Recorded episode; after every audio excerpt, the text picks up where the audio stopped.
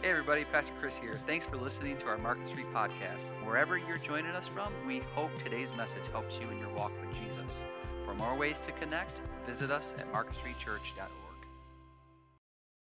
Okay, so we're talking about silent nights, silent nights, and really what that's about is 400 year period of where God there was no written word, no recorded written word, uh, at least put into our canon of Scripture. Um, also, there was no prophetic person, there was no prophet, uh, prophecies spoken um, within uh, you know God's people. Um, and so there, there's just no re- recording of that. And so that's why uh, it was just this long, long period of silent nights. Um, and oftentimes there's some things that we do uh, when it comes to times where we feel like God is silent in our life. And, and way that we respond to that is so critical, so important. The Apostle Paul said it this way in Galatians 4 4. He says, For, But when the fullness of time came, and so when, when the time was right, when God set the table or when God set the stage, uh, he, it says that he, God sent his son, and that, and that son was born of a woman, and we're going to figure out, talk about how that came to be. Uh, born under the law, and so, and then verse 5, he says, so that he might redeem those who were under the law, and that we might receive the adoption as sons and daughters. And so, um, so what we've covered so far, just to catch everybody up, maybe you haven't, you know, maybe you missed some things, or maybe you haven't, you know, been able to really stay. I know this has been a lot of content and a lot of historical references. I get it. And so, so far, what we've what we've discovered is what God has done is is that in Galatians 4, what we what I just read, and all of the New Testament was written in Koine Greek, a common language. So Alexander the Great and, and his empire um, and what he did, he, he established and he wanted the whole world, the whole world to be what, what was coined, uh, coined Hellenized, Hellenized. And so, uh, and a part of the Hellenization of the whole world, he wanted everybody to have a common language. Galatians 4, 4 and 5, and all of the rest of our New Testament scriptures were all originally written so, the way that God's word and God's message, God's good news was communicated for the very first time was in a language that was established by a pagan ruler named Alexander III, or you may know him as Alexander the Great. And so, a common language has now been established. This is a, a common language among the Gentile world okay, around the Gentile world. This is what the language that they spoke. The other thing that we looked at was God fearing priests and Pharisees fought to keep Judea under the law. And so, as Hellenization is happening and, and the world is, is turning, you know, pagan as, as fast as you can even imagine, there was God fearing priests, God fearing Pharisees, even though we read the New Testament and think Pharisee, bad, bad guy.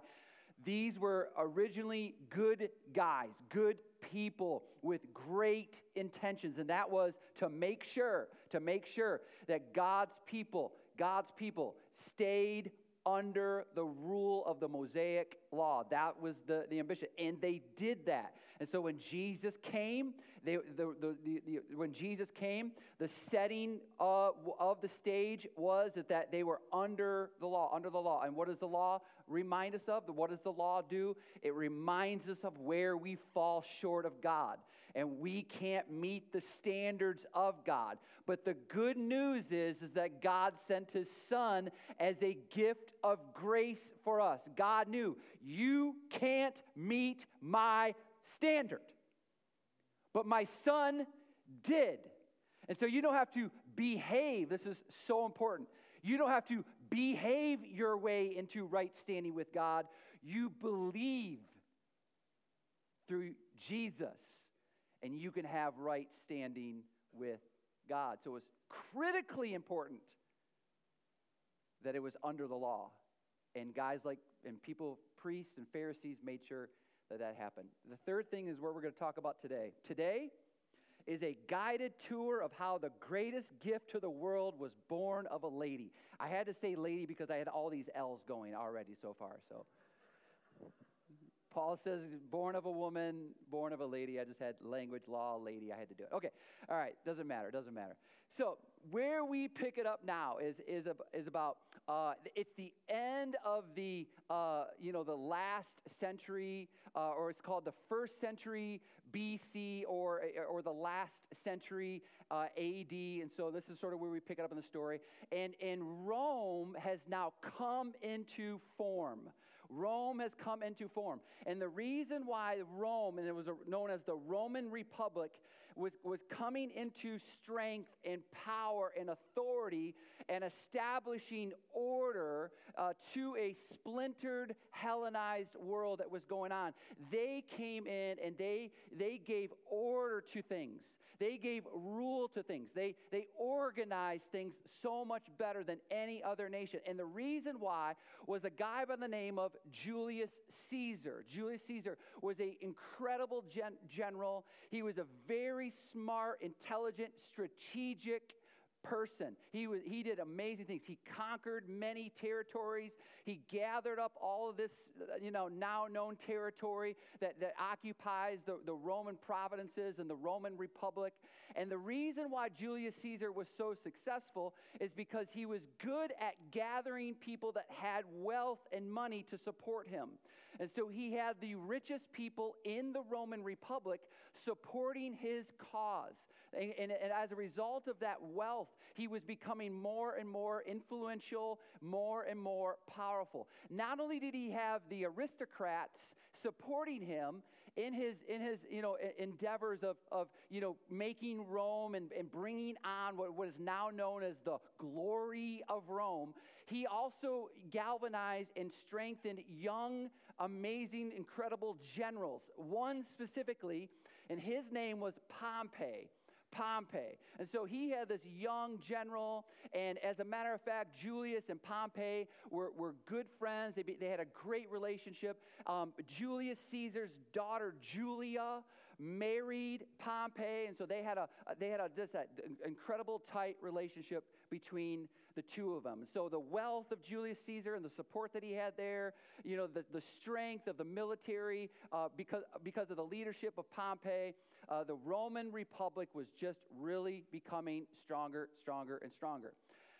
Meanwhile, in a little uh, uh, uh section, uh, Middle East, is, a, is Judea, okay, Judea. Now, they're going through a civil war because of two brothers who, who were vying for the same position.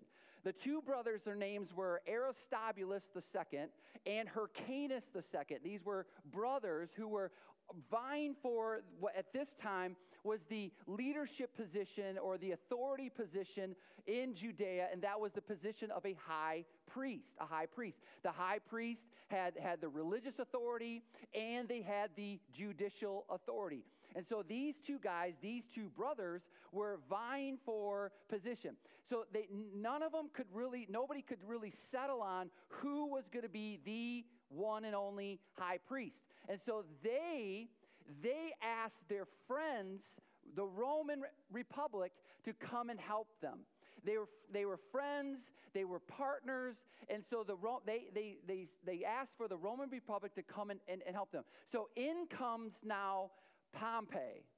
Pompey comes in in Judea, and now this is the beginning. This is the start of a, a, um, a, a, freedom that, it, that uh, Judea uh, once had. They had independence, they had religious independence, they had judicial independence for 100 years. And the reason why they had that was because of the Maccabean revolt. And so they are now, they now ask for aid, they ask for help from this up and coming powerhouse called the Roman Republic. Pompey comes in and, and, and his military comes in, and they don't ever leave.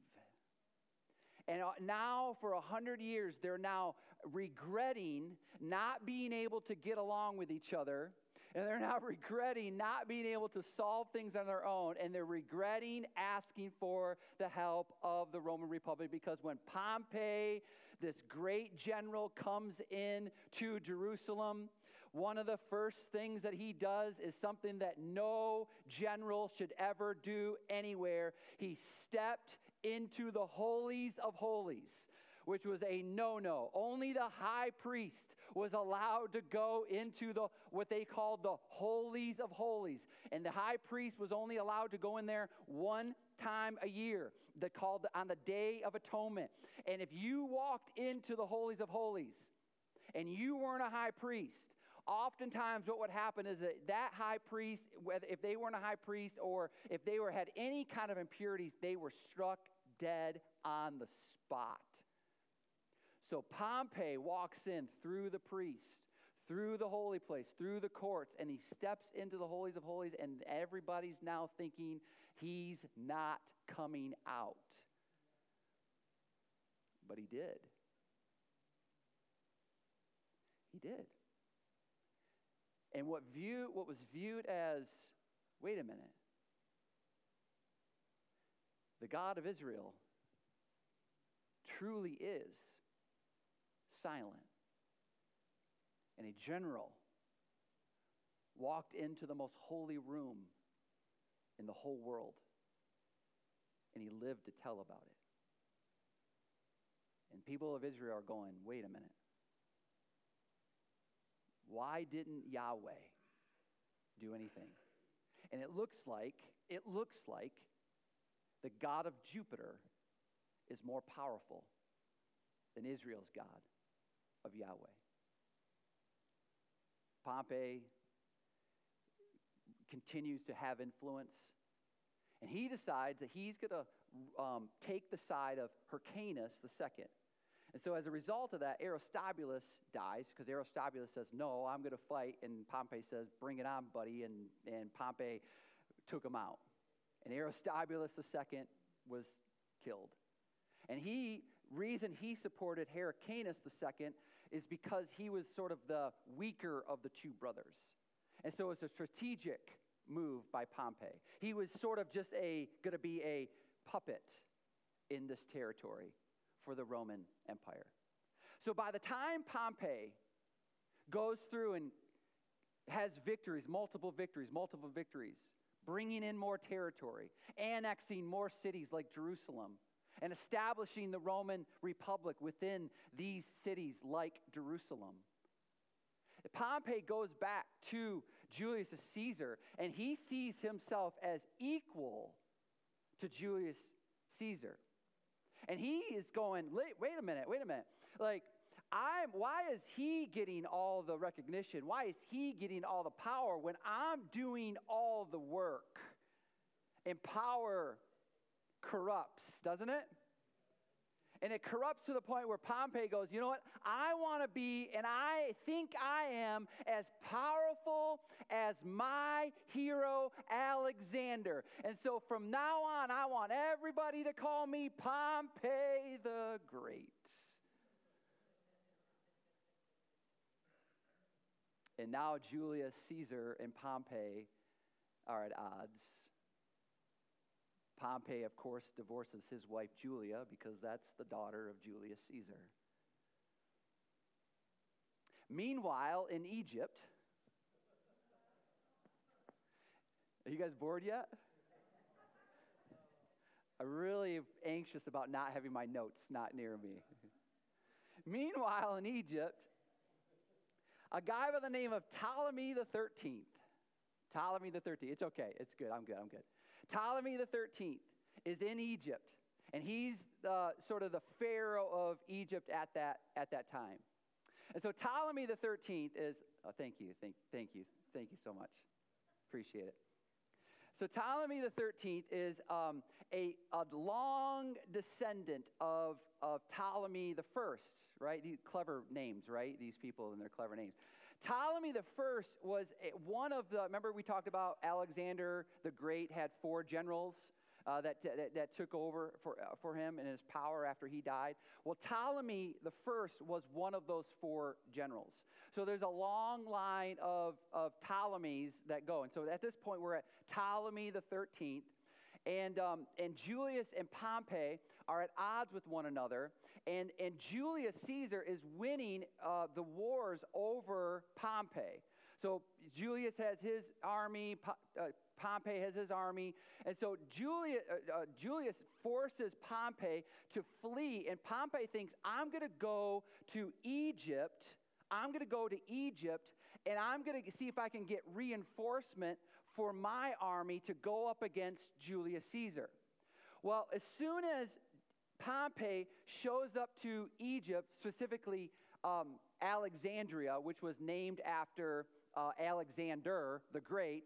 By the way, Alexander the Great named almost every city that he conquered Alexandria. So there wasn't just Alexandria. In Egypt, there was over hundreds of Alexandrias named. Every time he went, he called it. He just called it Alexandria. Fun fact: except for one city, he named it after his wounded favorite horse. Ah. Alexander had a soft spot for his horse. And I don't remember the horse's name.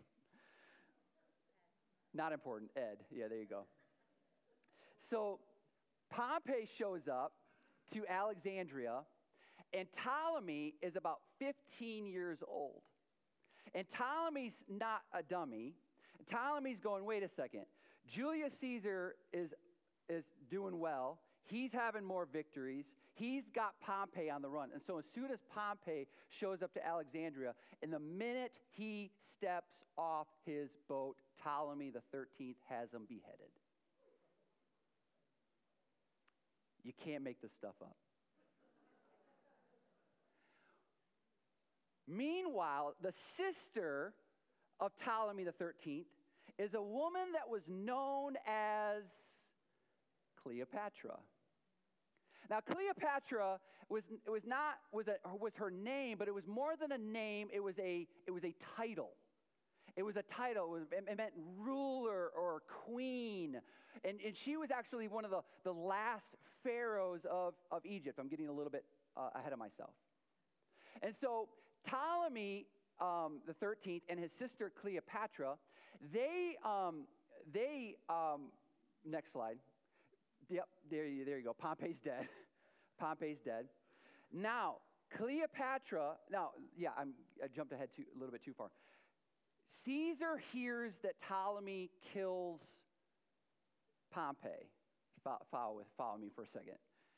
Julius Caesar hears that Ptolemy the 13th killed Pompey, and it angered Julius Caesar that he had Ptolemy the 13th killed. As a matter of fact, he had him drowned in the Nile River. Because Julius Caesar thought, listen, that is not any way that a distinguished general should die. That as soon as he steps off his boat, that his head is cut off.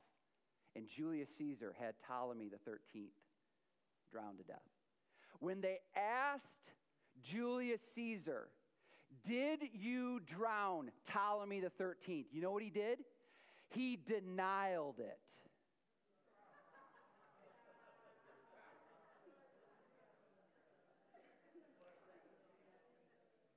I wrote that in. That was in my notes. I'm so glad I remembered it. And they said it's not just a river in Egypt, I guess. Okay, all right.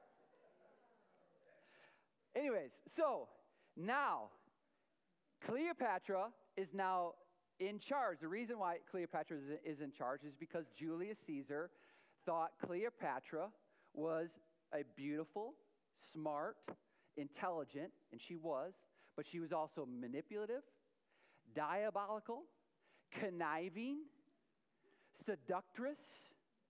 She was all of those things. And so Julius Caesar, he puts Cleopatra in charge or as the last pharaoh of Egypt, and he begins to have a relationship with her. And they have a son. His name was Caesarion. Caesarion. Okay? And then, go back, Neva, go back. Don't jump ahead of me, Neva. Don't jump ahead of me. Then the Senate in Rome, they get they don't like that Julius Caesar and Cleopatra are in a relationship. They don't they don't trust her.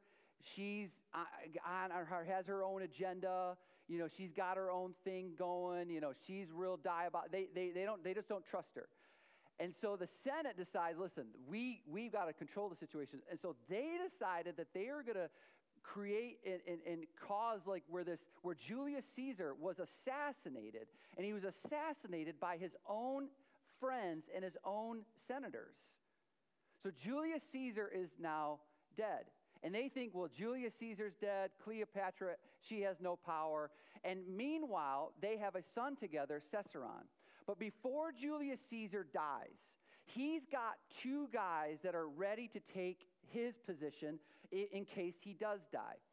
These guys, their names are Octavian, who was the nephew of Julius Caesar, but, but uh, he wanted Octavian because Octavian, again, similar to Pompey, was a very smart, intelligent, strong general who made incredible influences in, within the Roman Republic. And so he uh, adopted Octavian in hopes that when he dies, that Octavian would be his heir to, to the throne or to the, the, the, the role of Caesar. But he also had another guy, another general, who he loved and respected, and his name was Mark Antony. Mark Antony. Now, when, when Julius and Cleopatra were together uh, in their relationship, um, Mark Antony was also in, in, the picture around the same time, and they, they took a liking to each other. And so when Julius Caesar died, she hooked up with Mark Antony. Mark Antony. And so she decides, you know what, I'm going to I'm going to seduce him and I'm going to, you know, have, you know, power with him and we're going to we're going to be strong and from my my resources in Egypt and and Mark Antony's resources in in Rome and we're going to go up against this guy by the name of Octavian. Octavian. And so Octavian, you know, is is just better than them. He's just stronger than he's smarter, he's more strategic.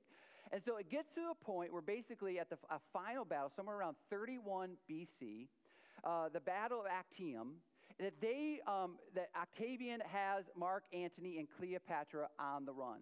And so Cleopatra decides that she's going to head back to Alexandria and she's going to come up with a strategic plan. And her strategic plan was is that she was going to pretend or fake that she died, that she committed suicide knowing that, knowing that Mark Antony would come. Now, they, what, what are speculated is, is that Cleopatra uh, was gonna was gonna you know pretend fake her death, but she was also gonna try to see if she can you know maneuver and manipulate and, and sort of join Octavian's side because really all Cleopatra wanted was she wanted control and she wanted power. That's all all that she wanted, and so she tries to manipulate it to where she you know pretends and fakes her own death, knowing that Mark Antony will follow her there. Well, once he hears or thinks that she dies, Mark Antony decides that he's going to kill himself too. And he, lay, and he lays himself on the sword. This was so good of a drama that Shakespeare thought, I'm going to use this. and so Mark Antony, ultimately, he commits suicide, but in his before he breathes his last breath, he realizes that Cleopatra is still alive. She then ensues to try to make sure that she still has relationships or tries to you know, manipulate and get into position to where she can now join forces with Octavian. And Octavian says, No, thank you. No, thank you. And once she realizes she's defeated, uh, somehow or another, she was able to get a asp, which is a Egyptian cobra, and she was able to poison herself with an asp, and she ultimately committed suicide. And now, Octavian has the power and the control that was always meant to be in the person that Yahweh wanted to have power. So when that happened, Octavian is now the sole ruler of Rome. And once Octavian becomes the sole ruler of Rome, Octavian um, was a, he wasn't really a power hungry kind of a guy. He wasn't really one that was he was he was gaining so much traction and had so much power and so much influence but he really didn't want it. As a matter of fact octavian wanted to turn the power back over to the roman senate. He wanted the roman senate to have the power. And he would constantly push back and say listen I, this is not a dictatorship. This is a Senate run thing. You guys control this. But they wanted to continue to give him power, which is what humans always want to do. Humans always want to give somebody else or something else more powerful than them the authority in their life. And so he's trying to push back, they're trying to give it to him. And so eventually when he gives when he gives the power to the Senate, the Senate ultimately puts kings in different regions around the areas in which they annexed and the areas in which they controlled. One of the kings that, that the Senate of Rome put into power in Judea was a guy by the name of Herod. And Herod was an egomaniac.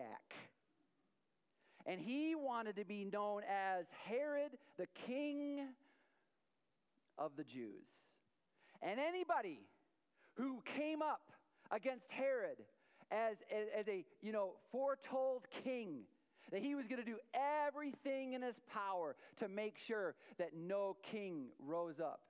He was a madman. He was a crazy man. As a matter of fact, on, a, on his de- near his death, he ordered the death of so many uh, great men and generals, so that on the day that he died, that there would be mourning in that land. There would be grieving in that land because he knew that when he died that nobody would grieve him unless he manipulated some grieving and mourning to happen. He was crazy. So now you have Octavian, you have Herod the Great. And the Roman Senate said, listen, we don't want to call you Octavian anymore because of your great influence. As a matter of fact, the, that now it's no longer a Roman republic, it's now known as a Roman Empire. And the first Roman Caesar of the empire is the one that they deemed uh, his new name, his, no, his name was no longer to be called Octavian. He was going to be referred to as Caesar Augustus. Caesar Augustus. A ruler, Caesar, a ruler, Augustus means a revered deity. They, they saw him as a ruler, but they also saw him as a God. Listen, now the stage was set. The stage was set. And now you have, in this time, you have Greek reasoning. You have Aristotle. You have Plato. You have Socrates. You have Pythagoras. You have all these philosophy, Greek reasoning, setting the stage, Hellenism. People were burned out by hedonism. Then you now then you have Jewish religion, and they were under the law. And now you have a Roman organized rule. And then in Luke 2 1 says this. Luke 2 1 says this. We got there it is. Now in those days,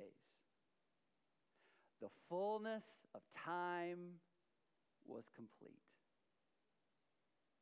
And when the fullness of time was complete and the stage was set, you've got Greek reasoning, you've got Jewish religion, and you've got your Roman rule in those days. A decree went out from Caesar Augustus. Caesar Augustus. And then it says, here, a sovereign Lord, a sovereign Lord is always setting the stage in the silence. Isn't that good news?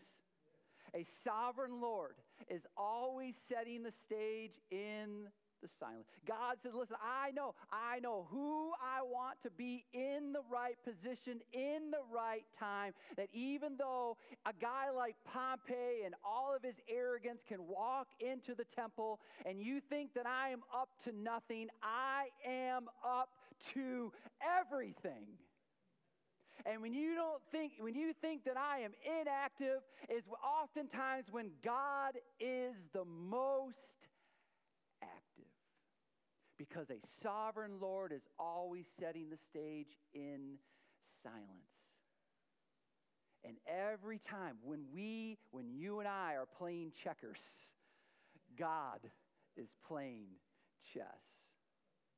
And it says now in those days, a decree went out from Caesar Augustus, Octavian, that a census be taken of all the inhabited earth. Verse 2 This was the first census taken while Quirinius was governor of Syria. Time out, pause. I don't have time to get into all of that, other than, other than to tell you that Quirinius, or Cyrenius, or whatever version you want to read that in, he was governor twice, two times. He was governor the first time he was governor, and it took a few years, it took a few years to figure this out, but ultimately was discovered by um, an archaeologist who was out to, to try to disprove the Bible but when he was going out to try to disprove the Bible, he actually discovered that the Bible was true and he became a Jesus follower. So he started out as not a Jesus follower, trying to disprove the Bible. And then when he went to discover things and, and bring things up out of the earth, he realized the Bible truly is accurate. He said that Luke, Luke was a first rate historian. The guy who's writing this, is a first rate historian. And so he discovers, he discovers that, that Quirinius was governor twice. And here's the other thing that Quirinius did Quirinius changed the age of a, of a girl who would have to go and, and, and take a poll tax, which is what the census was about. The census was about a poll tax. It was discovering how many people were in within the Roman Empire and how many people they could tax for a particular reason, and I'll get to that in a second. Quirinius, it was the age of 15 that a, uh, and older, 15 and older, that a young girl had to go and to, and to re- register and, and for, the, for the poll tax. He changed it from 15 to 12. He changed it from 15 to 12. It's quite possible it's quite possible that if it stayed at 15, that Mary wouldn't have had to have gone and registered with her husband Joseph. But because Quirinius changed the age to 12, she had to go. Kind of cool, huh? Okay, verse 3. And all the people were on their way to register for the census, each to his own city. Now Joseph also went up from Galilee, from the city of Nazareth, to Judea, to the city of David, which is called Bethlehem, because he was a house in the family of David, in order to register along with Mary, who was betrothed to him, and she was pregnant. Verse 6. But they were there, the time came. Paul says, in the fullness of time, right? In the fullness of time, God sent his son, born of a woman. Or in my notes, born of a lady. And they were there, and the time came for her to give birth. Okay, give me a few minutes. Augustus ordered a census through God's providence to be with us. Isn't that good? Augustus ordered a census through God's providence, and we looked at all the different moves that God did in order to put Augustus Caesar, Octavian, in that position to order a census through God's providence so that Jesus can be with us now and forever. Now, when God is with us, here's what you need to know, and I need to know there's never a dead end. You hear me? When God is with you, and He is, no matter how bad, bleak, difficult, confusing, wondering, what is He doing? Why is this happening? Where are you? Are you done? Listen, there's never a dead end. There's always an inroad to you. There's always an inroad to your kids. There's always an inroad to your grandkids. There's always an inroad to that coworker. There's always an inroad to that boss. There's always an inroad to you. God with God, there's never a dead end. It is never, ever open. You remember over. He said to Mary, Listen, I know, I know, it seems impossible. But with me, God says, all things are possible. Can, does anybody believe that in this room? Is, can anybody put that on the chat? Come on. What this is all about is us showing, seeing, listen, God, you, you, oh man, I don't even understand. Like, I'm, I'm so confused. You lost me at Julius Caesar. I went to Little Caesars and then now I just want pizza. I, I get it. But this is the point is, the point is that what was deemed as over and what was deemed as impossible is not over. There's never a dead end. Do you know what the Romans did? Do you know what the Romans did that they did so well? And there's sayings that are now familiar go out and say, all roads, have you ever heard this? All roads lead to Rome. You know why? Is because Rome created what was called the, the Pax Romana, the Pax Romana, which was a which meant Roman peace and prosperity. And so the Romans, uh, under the leadership and the in the rule of, of, of, of Octavian, or his now entitled Caesar Augustus, they created a safe road system.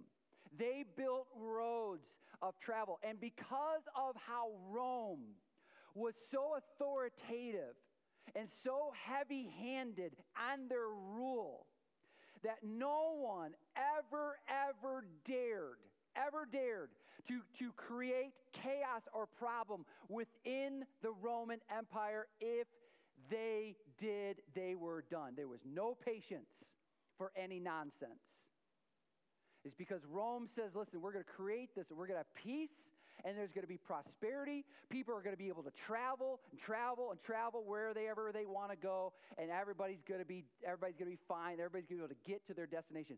Do you know why? Do you know why Joseph and Mary were never concerned, never concerned of how they could get from Nazareth to Bethlehem? a 70 mile. The only thing that Joseph had to worry about was a nine month old pregnant wife. That's enough. That's enough. But they didn't have to worry about their safety. You know why? Because God established Roman rule. He established Roman rule. They could travel with peace and they could travel with prosperity. Here's what Job says in Job 42, and you know Job's story. I know that you can do all things and that no plan is impossible for you. Do you come on, come on, own this today. I know that you can do all things, God, and no plan is impossible for you. He says this Who is this who conceals advice without knowledge? Therefore, I have declared to that which I did not understand. Boy, talk about a guy who just didn't understand what was going on in his life. But I just didn't understand things too wonderful for me which I do not know. And then he says, I have heard of you. I have heard of you by the hearing of the ear, but now my eyes sees you. you have a God who's got a plan. You have a God that is orchestrating things. You have a God who has an inroad, an inroad for you, for your loved one, for those that you know and are, don't know Christ, and you're going, I don't know what else I can do. I, I've, I've thought of everything. I've tried to manipulate everything. I've tried to plan everything. I've tried to orchestrate everything. Listen, listen, get, let God, let God work it out. Because I don't know. I, God says, listen, I, I know you've heard of me, but I want you to see me work because I'm a God that can do the impossible. I'm a God that wherever you think is a dead end, whenever you think it's over, God says, that's where I start. That's where I start. You think it's over, and God's going, good.